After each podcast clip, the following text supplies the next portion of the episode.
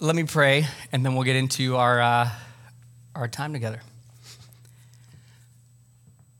Uh, Father, I just I thank you that that you are God, you are Lord of all, and that you are you have made a home in us by your Spirit because of the work of Jesus. That we have a new relationship with you. We have a new way of thinking with you, and we have you in us where we cry like Abba Father, where we are in this room. Most of us are in this room because we crave your presence. We, we long to satisfy our hearts and our souls with Christ. And I pray for that. I pray you would do that. I pray you would you would commune with us, that we would meet with you. This wouldn't be a lecture, wouldn't feel like a presentation, it would feel as though the breath and the, the warmth and the majesty of God was among us. So I just, that's a miracle. So I pray for it. I pray, Holy Spirit, that you would help me teach. I pray, Holy Spirit, that you would manifest the spiritual gifts you've given me. And, uh, and it, would, it would come with such power and I thank you that your word is, your word is living and active. So I pray for us. I pray as we prepare our hearts for this upcoming series that you would frame our hearts, that you would position our minds, and that we would worship you in this time. And please answer this for your glory. In Jesus' name, amen. Amen. Okay, so one of the greatest purposes of Jesus. Now, right away in your mind, you're, you, you're probably thinking, there's a purpose of God. I want to know that. I want to know what James says next, because that's a big deal. Like, if you can get to the purpose of God, it could change a lot in your life. So, so one of the greatest purposes of Jesus coming and procuring, it is finished, salvation for us is not only that he brings us into forgiveness and, and a new perfect position with the Father where we have a relationship with God. That's incredible. But further than that, even more than that, one of the greatest purposes Jesus has is that he would never stop pouring into us this love. He would never stop forming us. He would always work for our formation. So the Bible teaches that Jesus has come, and this is really important because I'm calling us to have the right lens towards all these topics. So Jesus has come to transform our hearts. He's come to reorder our loves and align them up to his loves, what he's like. But in all of that, he is, he is primarily making us more like him that the Christian has an activity of God by which that activity is he is forming his character, his heart, his, his joyful worship of God in you. That's, that's happening. That is his passion for you. It is the final goal. Bible says when you see Jesus, you will instantly become like him. That's the that's awesome.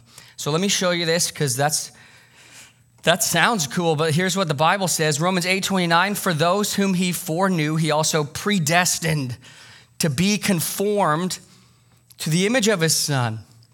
Here's how the NIRV translates it God planned that those he had chosen would become like his son. It's pretty clear. Colossians 3 says, Do not lie to one another, seeing that you have put off the old self with its practices and have put on the new self. So a Christian is someone who has a new self.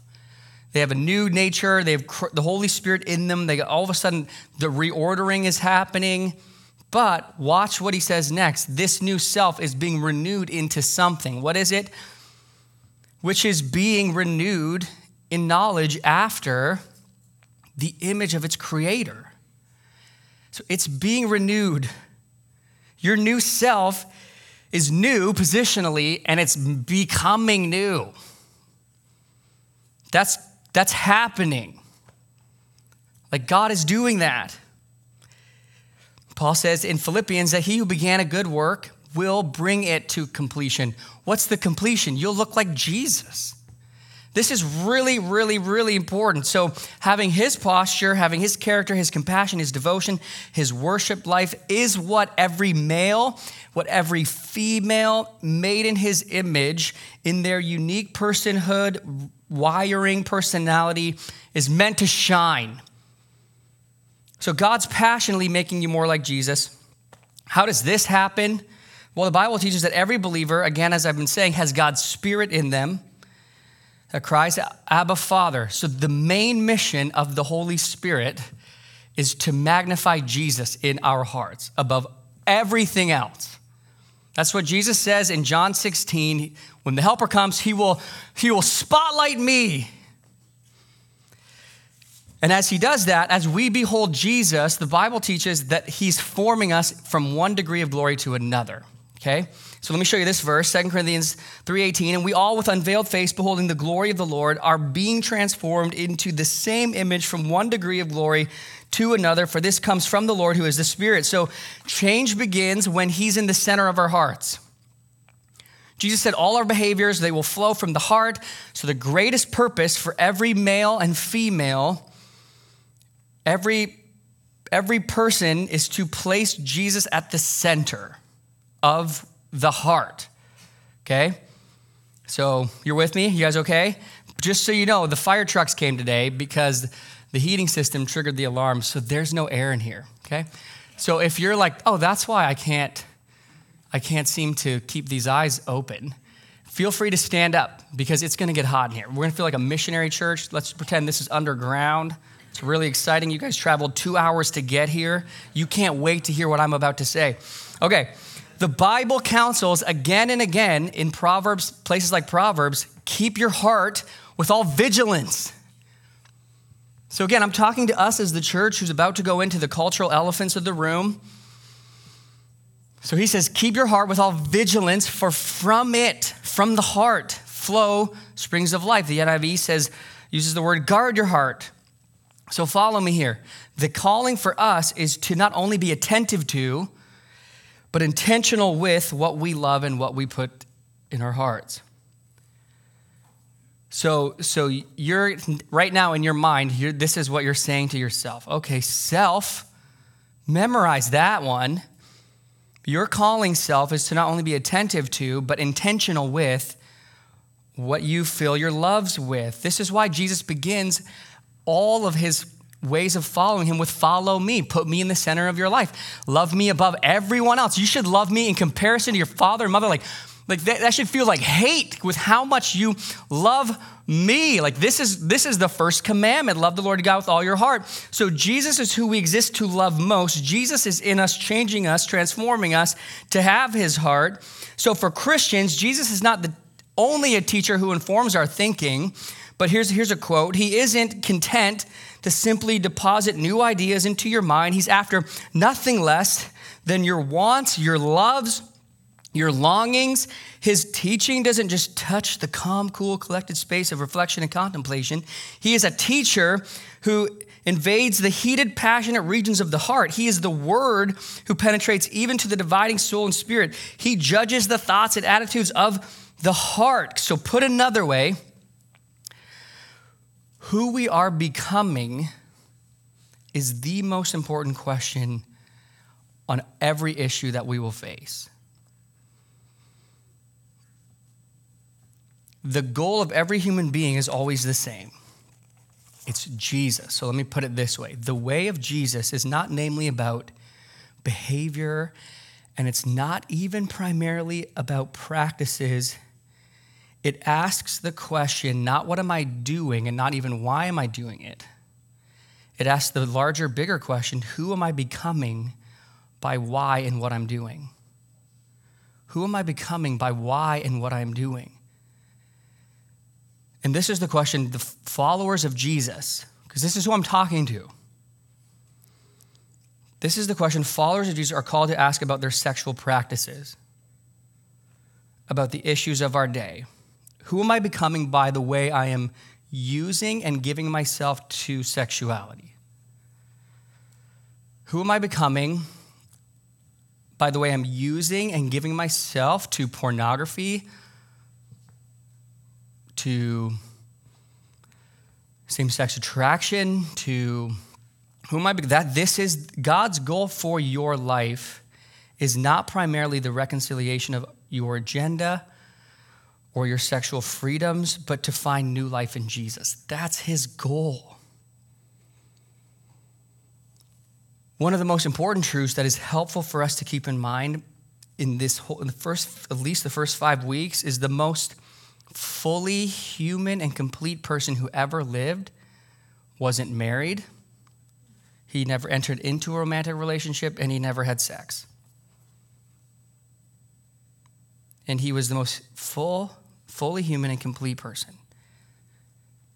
So, while in the appropriate context, those are great gifts, they have God's design and beauty in them, they cannot be essential to individual human fulfillment. It has to be in your lens. What's essential to individual human fulfillment begins with Jesus, having Him. So, on every issue we're facing coming up in next few weeks, we're going to unpack this more. But the goal from God is always who's He's forming you.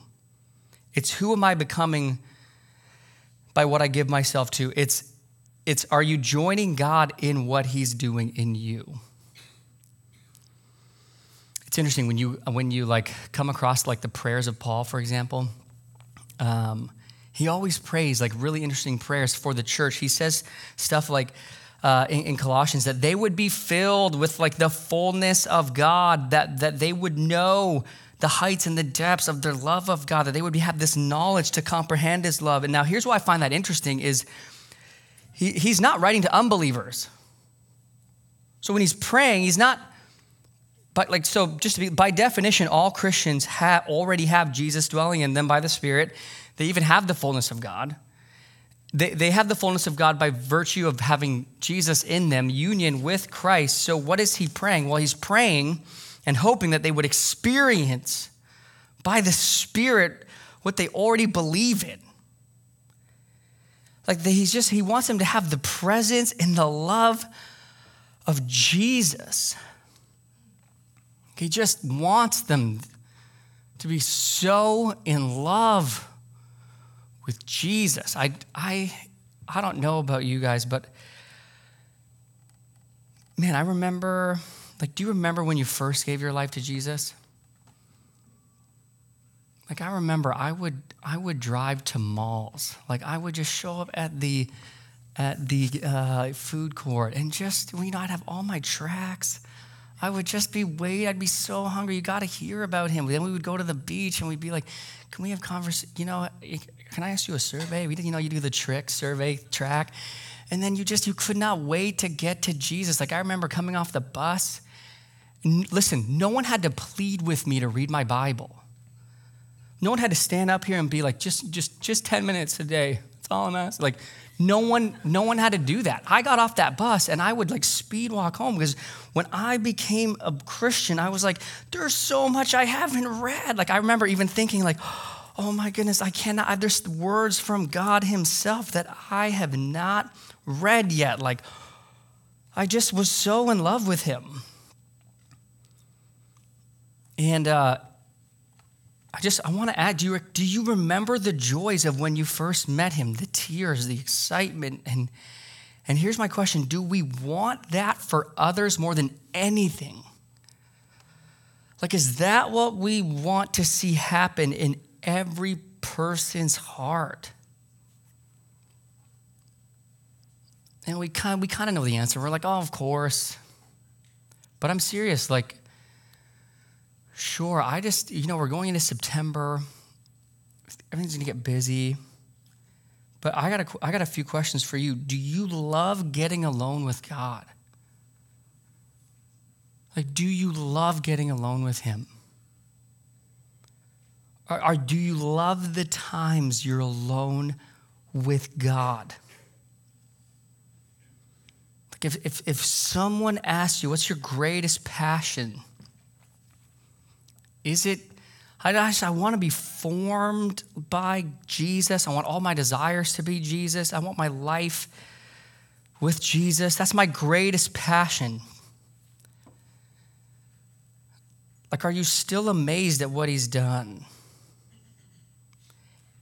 And I, I, don't, I don't, here's what I don't want right now. I don't want you to just think about this question and I want you to talk to him about it. Like, I want you to tell him, like, Jesus, I want you. Like, I want to have your mind on this stuff because I want to have your mind in me. Like, I, I want more of you. I, we had like an elders retreat on the weekend just for like a day. We went up and hiked the chief. I kept joking. John Alon was like Moses. I was like, You're almost there. Except he would pass me all the time. I'll follow you, Moses. I'll be your Joshua. Like, um, but we got to the chief, and I, I gave them like these little cards to go pray. And one of the questions I had them ask Jesus is, Jesus, how close am I to you right now? And I, I went and prayed that prayer, and I felt like the Holy Spirit say, I have a better question. You need to ask, how close am I to you right now? And it, it, it, he just reminded me, like, he's with me. But behind the question is, like, am I authentic in my walk with him?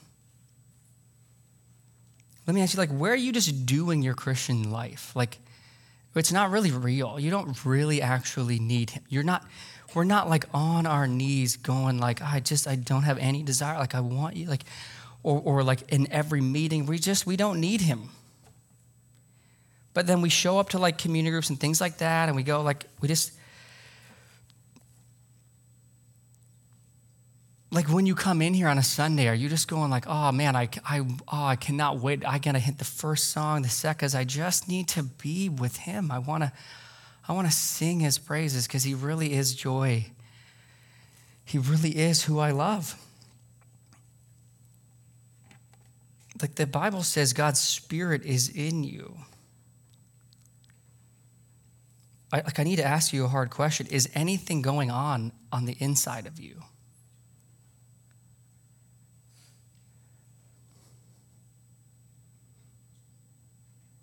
Are you distracted? Like you've forgotten, like he's he's all like you shouldn't have to have a pastor convince you to read your Bible. If the Spirit's in you, you're you can't breathe without it. You can't drink this thing. Like you just go like, oh man. And so if you want this, I want I want us to pray right now.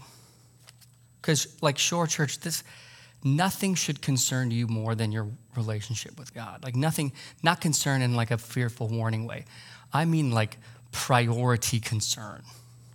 Nothing is more important to your marriage, to your relationships, to your soul than how you worship God. If you find God to be boring, something is wrong in you. And you got to take that to Him.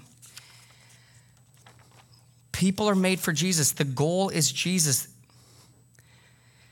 So if that's you, I, I want us to just pause in the middle of this sermon and I want you to pray. And then I'm going to pray and I want, I want you to pray, Jesus, restore and renew my heart for you. Like, you know, I think I think the church in Laodicea is a lot like ours, churches on the North Shore. I know your works. You're neither cold nor hot. It's like, would you either be cold or hot?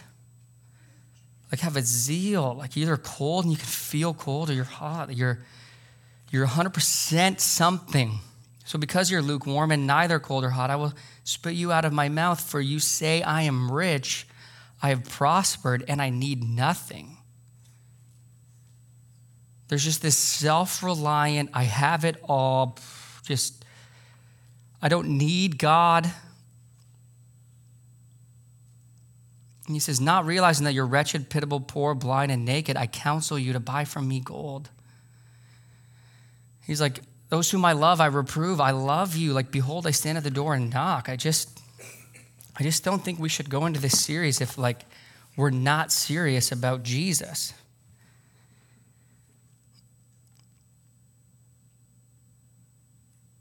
Like I just, I just don't want to be fake. I don't I don't want to be Yeah. So let's pray. You pray and then I'll pray.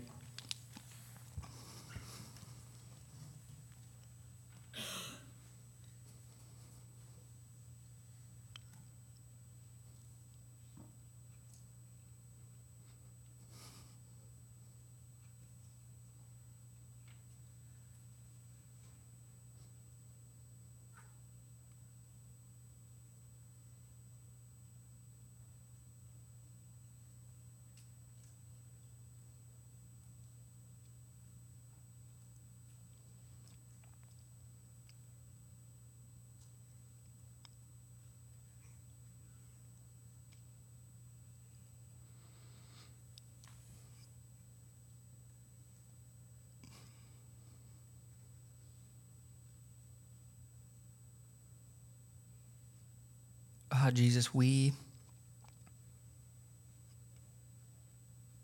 we know it's true that love for this world pushes out love for God. But we know like nothing will ever push out your love for us.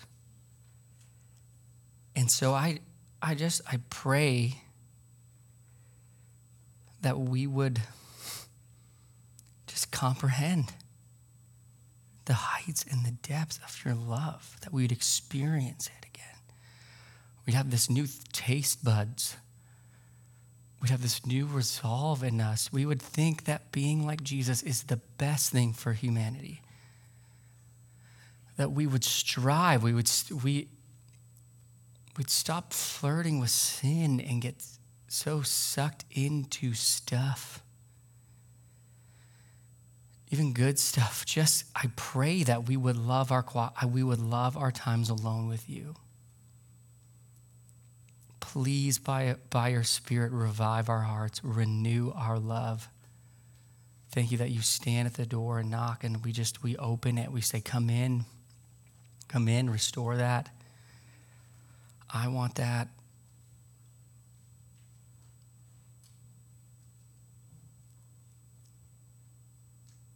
In Jesus' name, amen.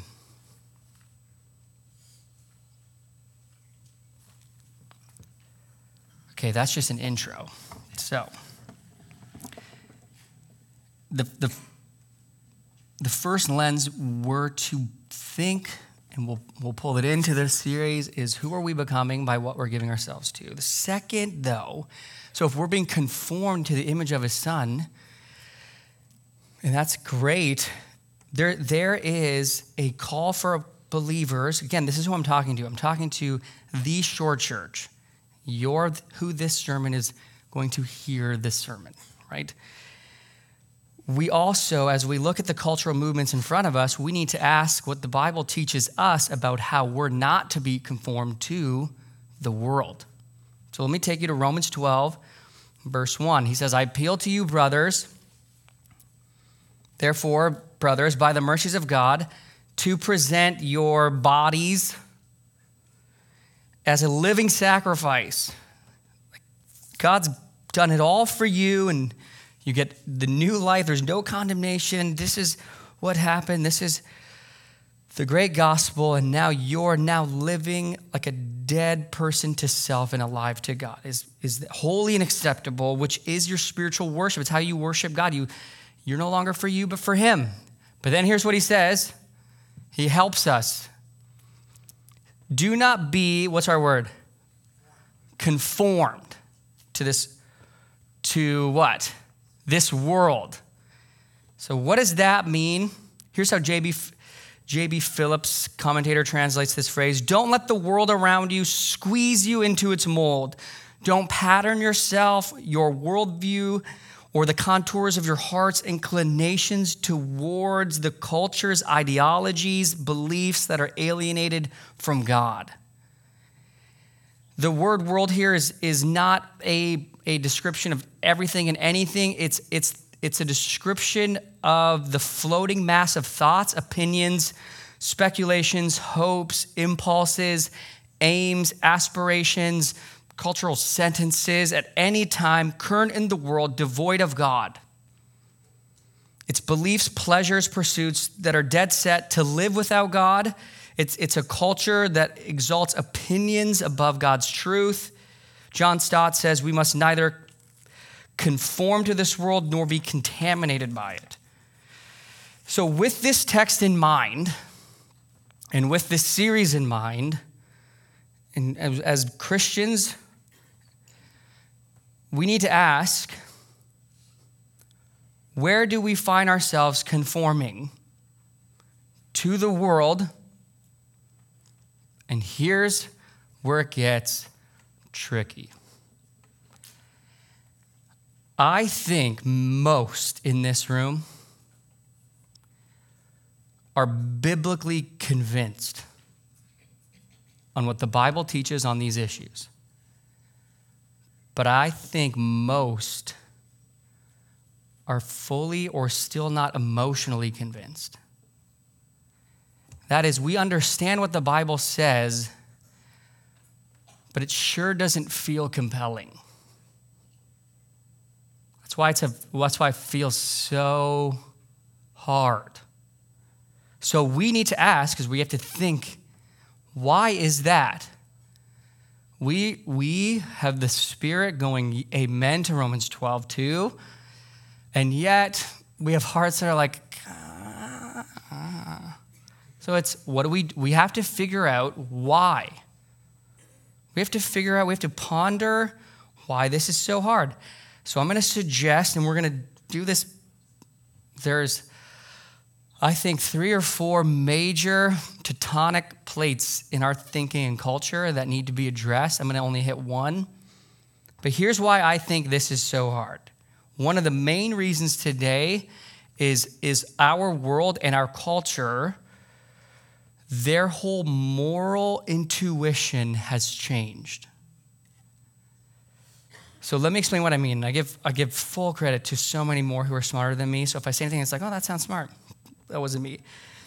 In his book, The Righteous Mind, psychologist Jonathan Haidt unpacks how our moral convictions, they tend to come not uh, by rationality, but, but more intuitively.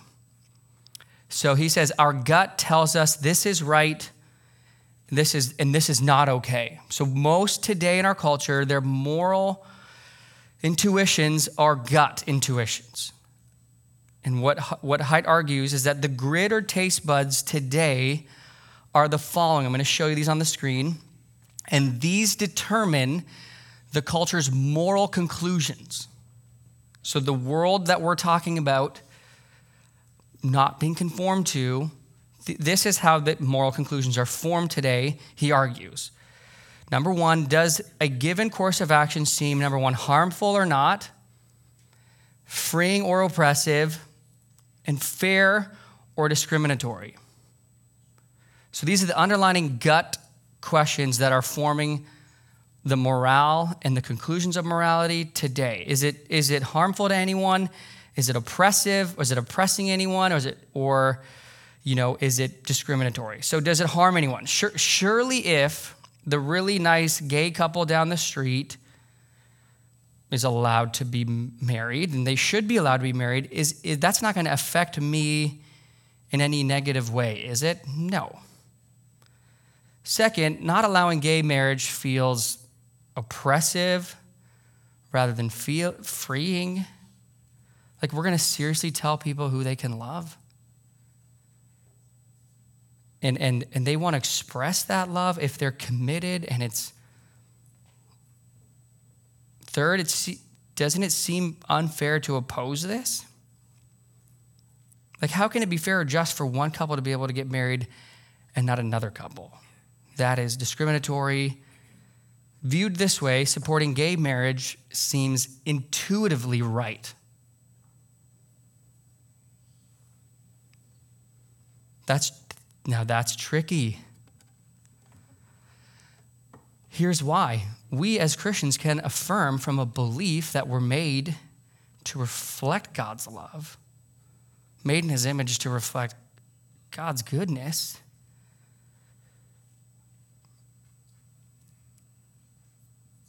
Which we'll get to in two sermons. Living, though, in a world affected and infected with all kinds of sin and brokenness, we believe as Christians it's never okay to heap shame or discrimination or to cause harm and, and, and, and bring oppression. God is a God who frees people from oppression. There's been a lot of pain caused by homophobia and the demonization of the gay community, and we would all agree that's not okay. In the same way, the woman who was pulled in front of the Pharisees. So we're called to be like Jesus, moved to compassion for the people of our culture who have been very victimized. Furthermore, there's ample biblical reason to be appalled at bullying. So, what's missing? See how tricky this is? We can affirm much of the gut intuitions. What's missing? Well, that's where we're going to go in this series. That's what I that's what we need to have words for. We need to be equipped to be able to navigate what's missing. What's missing is the design of marriage, the God centeredness of love, the purposes of male and female relationships. God being love doesn't mean he approves of everything we think is love. It means God knows far more about love than we do, and we must listen to him if he's made humanity for human flourishing and if we're to know how to order our loves, thereby actually loving one another appropriately and well. There's so much missing that we need to have answers for. That's what I want to do in this series. So we'll give full answers in the coming weeks, but I'm just wanting us to help sense the seriousness of how tricky it is and why there are elephants in your in the rooms. And how tricky it is to not be conformed to something that has a lot of good elements in it. But here's where it gets intolerant for us. So again, remember, you're my audience. Okay, I'm your pastor. I'm not. At, I'm not at a university lecture. I'm your pastor. So just keep that in mind. Today, if anyone sounds contrary or feels offensive to those taste buds, especially in high school, all our high school guys are gone today. In high school, uh, colleges, universities, it's not, hey, let's talk and engage, let's hear what you believe in on these opinions. It's you need to be silenced and you need to be shut down. Like the cultural taste buds today say if anything sounds discriminatory, you're deep, like that you can't touch that. And that's not just in the church. Like, you know, I talk to my they feel that. Especially with the SOGI curriculum, they don't know what they can and cannot say, or they're going to be shut down. So they're just, okay, you teach me, you teach me education system. Okay, so we are like, wait, we're getting close to time. So where do we go from here? Well, the we we need to we go to the Bible. And specifically for this sermon, we go to we we do not be conformed to this world, but be what? Transformed by the renewing of our minds. So, this is what I hope to do this series. I want to be transformed by the renewing of our minds, which begins with who we are becoming, begins with a vision for Jesus for others, begins with understanding what the world we're not to be conformed to is. So that's this is just the preamble of it all. But let me just say as a point of application, because I want to be really applicable throughout this time together, is we listen. We need to listen. One of the most underused verses in Christian living and ministry is Proverbs 18:13 which says if one gives an answer before he hears it is his folly and shame. So we need to have the posture and the compassion and the position of Jesus, we need to listen well. Because so much, as one put it, so much of where someone is coming from isn't immediately apparent. Our initial impression of someone and their initial words to us may reveal only a small part of what's stirring them in the depths of their heart. Listening well will help us to see what's going on under the surface. If someone is happy to share something of their story, and we must always ask to see if they are rather than simply presuming, then we'll get a sense of where they've come from and how they've come to be where they are now. We'll know something of the ups and downs they've experienced along the way. This can help us to know where we might best start to share something of Christ with them. He says, this will be on the screen. If, if they've been particularly hurt along the way, we might start by talking about how Jesus won't break a bruised reed, or about how he's someone to whom we really can entrust our deepest bruises. If we sense considerable pride, we might show humbling and challenging the words of Jesus are for us all when it comes to the issues of sexuality. If we sense confusion about who they are or a sense of restlessness and dissatisfaction with life, we might introduce them to Jesus' encounter with the woman at the well in John 4 and how he both reveals our identity and also offers living water that will always satisfy. The danger of not listening is that we speak reflexively without giving due thought and consideration to our words we can be unsympathetic, not having taken care to discover sensitivities that might be present. That is great wisdom. So let me say it this way we have to not be so quick to feel like this needs to get figured out. When it comes to real people, yes, we need to share. Yes, we need to, we cannot be silent on these issues. Yes, there's times where we address the issues up here, and yes, there's times where we're talking about real people and real relationships, not just issues like we need to make a law for the unborn. But on the elephants in the room, for our unbelieving community, we're about people coming to the greatest need in their life. And it's not measure up to this changed behavior, it's it's Jesus. It's not cis your desires, cis your orientation, cis your gender. It's Jesus. It's come and look at Jesus. Our job, Shore Church, is to create an environment for people of every expression to feel safe and loved, not so we can fix them, not because we have all the answers, but because we know someone who does and has the power and the grace and love to do that so that people can have an encounter with Jesus.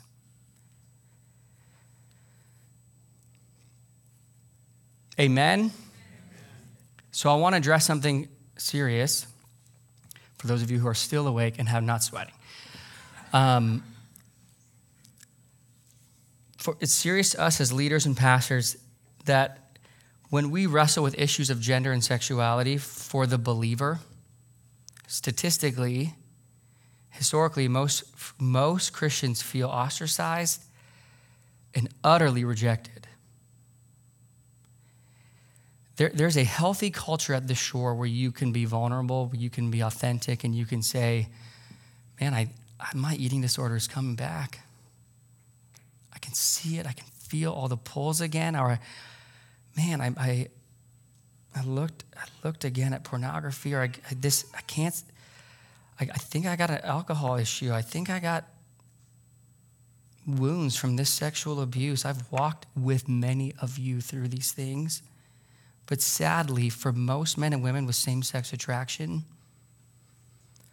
or gender dysphoria, who are believers, who they genuinely feel this is the this is this is something that they may not have wanted and it's something they don't feel is in their control.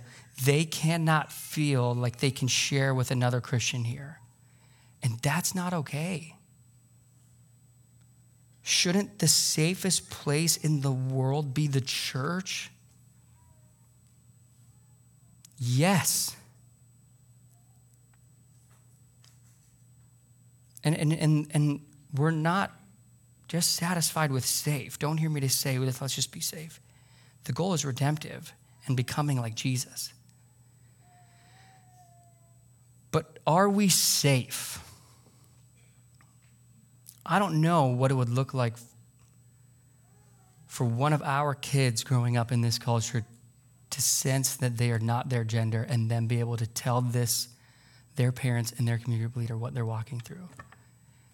It shouldn't feel unhard. And so I don't know where you're at. I don't know who you interact with, but you need to feel like you will not be judged. Paul says, Who am I to judge outside? We're to judge those inside when it comes to sexual sin, but you will not be judged. You will be loved. We, we, will, we will treat you as if we treated any single person who comes to us going, I, I don't want this thing. I don't know what it is. You will not be ostracized. The goal is that you would bring all of that to Jesus, learn with Jesus, know that you're loved by Jesus, and that you're loved by Jesus, his family. We're called to respond compassionately with believers and unbelievers, but especially with those in the household of God. So, Sam Allberry, I'll close with this. He's a same sex attracted pastor who's choosing to live in biblical faithfulness. He points out this, not that quote. I'll just read that. One of the biggest misconceptions people have concerning sexuality is that Christianity is unfair. He says, We have one set of rules for one group and another set for another group. People think we hate and want to condemn the gay community. The assumption is that Christians think the LGBTQ and plus people are beneath them. The best way to correct this misconception is to show how the gospel puts us all in the same boat. Jesus always levels the playing field. All of us are fallen and broken in our sexuality. All of us are broken and fallen in our sexuality. All of us have disordered desires. None of us is all we should be in this area. All of us will have to learn to say no to certain sexual desires if we're to follow Jesus. But we are all on the same plane. Jesus has come to rescue, renew, and redeem us.